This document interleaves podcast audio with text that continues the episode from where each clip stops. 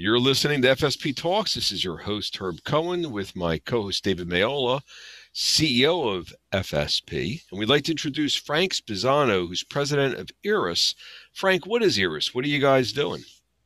We work with entrepreneurs. We help keep their lives in order, make sense out of their wealth, and try and keep them married. Mm-hmm. Where are you from originally? Trenton, New Jersey. Uh-huh. How many brothers and sisters? Where are you in the pecking order? I have a younger sister. Mm-hmm. And 8 to 14 years old, what were you involved with? Was it Boy Scouts? Was it marching band? What was going on with you 8 to 14? None of those things. I was basically a reader, kind of a small, shy kid, was involved with a lot of history and some philosophical readings all the time. You were involved with history and some philosophical readings. Yeah, which kind of led me to the Beat Poets. All right, wait. Why were you reading about history and philosophy when you were 8 to 14 years old? Well, there was some sickness in the family, and I wanted to make some sense out of why those kinds of things happened and how it affects families and me in particular, et cetera, my sister, mom, the rest of the family, all the people that are connected. So I assumed it was Dad that was sick. Yes, it was my father that was sick. He died early. Yeah. Uh-huh, and Frank, what was your background? I mean, talking with you earlier, you're not into philosophy or history. What is it that your background is? I studied mathematics in college and did actuarial work, which led me into the insurance business. And so how does a kid, a young child who has a parent who is ill, you get into history and philosophy. How do you get from there to mathematics?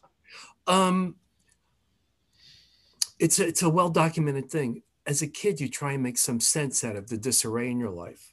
And for me, the mathematics is something that's very certain. But beyond that, it also develops your imagination.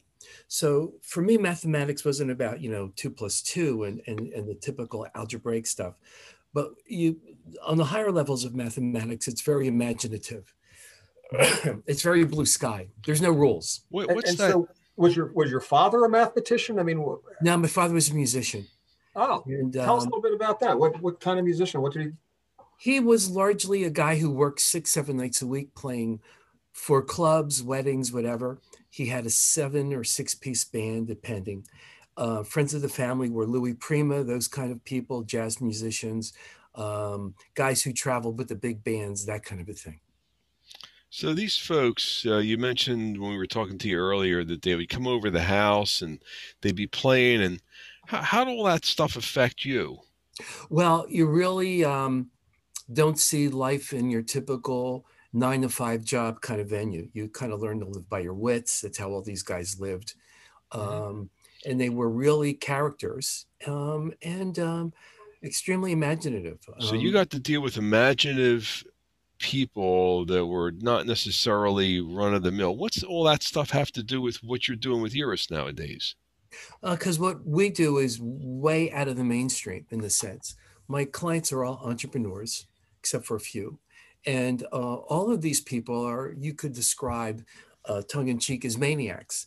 They don't live by rules. They take wild chances. They live by their wits.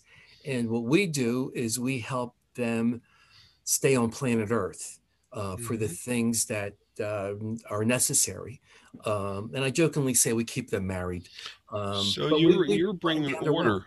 You're bringing order to the chaos, it sounds like. You're bringing, total. It's that bringing that math. Actually, isn't that what wealth management really is all about? It's about mathematics, or what's your thinking?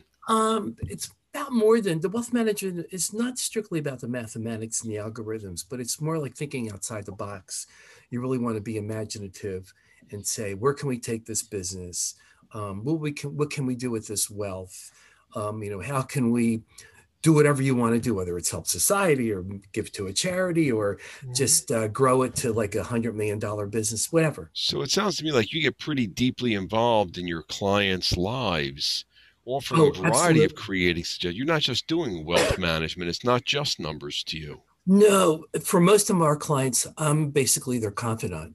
So I'm the guy that they call at 2 a.m. Perfect. What's the website address for your organization? Irus.com. We've been speaking with Frank Spisano, here on FSP Talks, who is the president of Irus.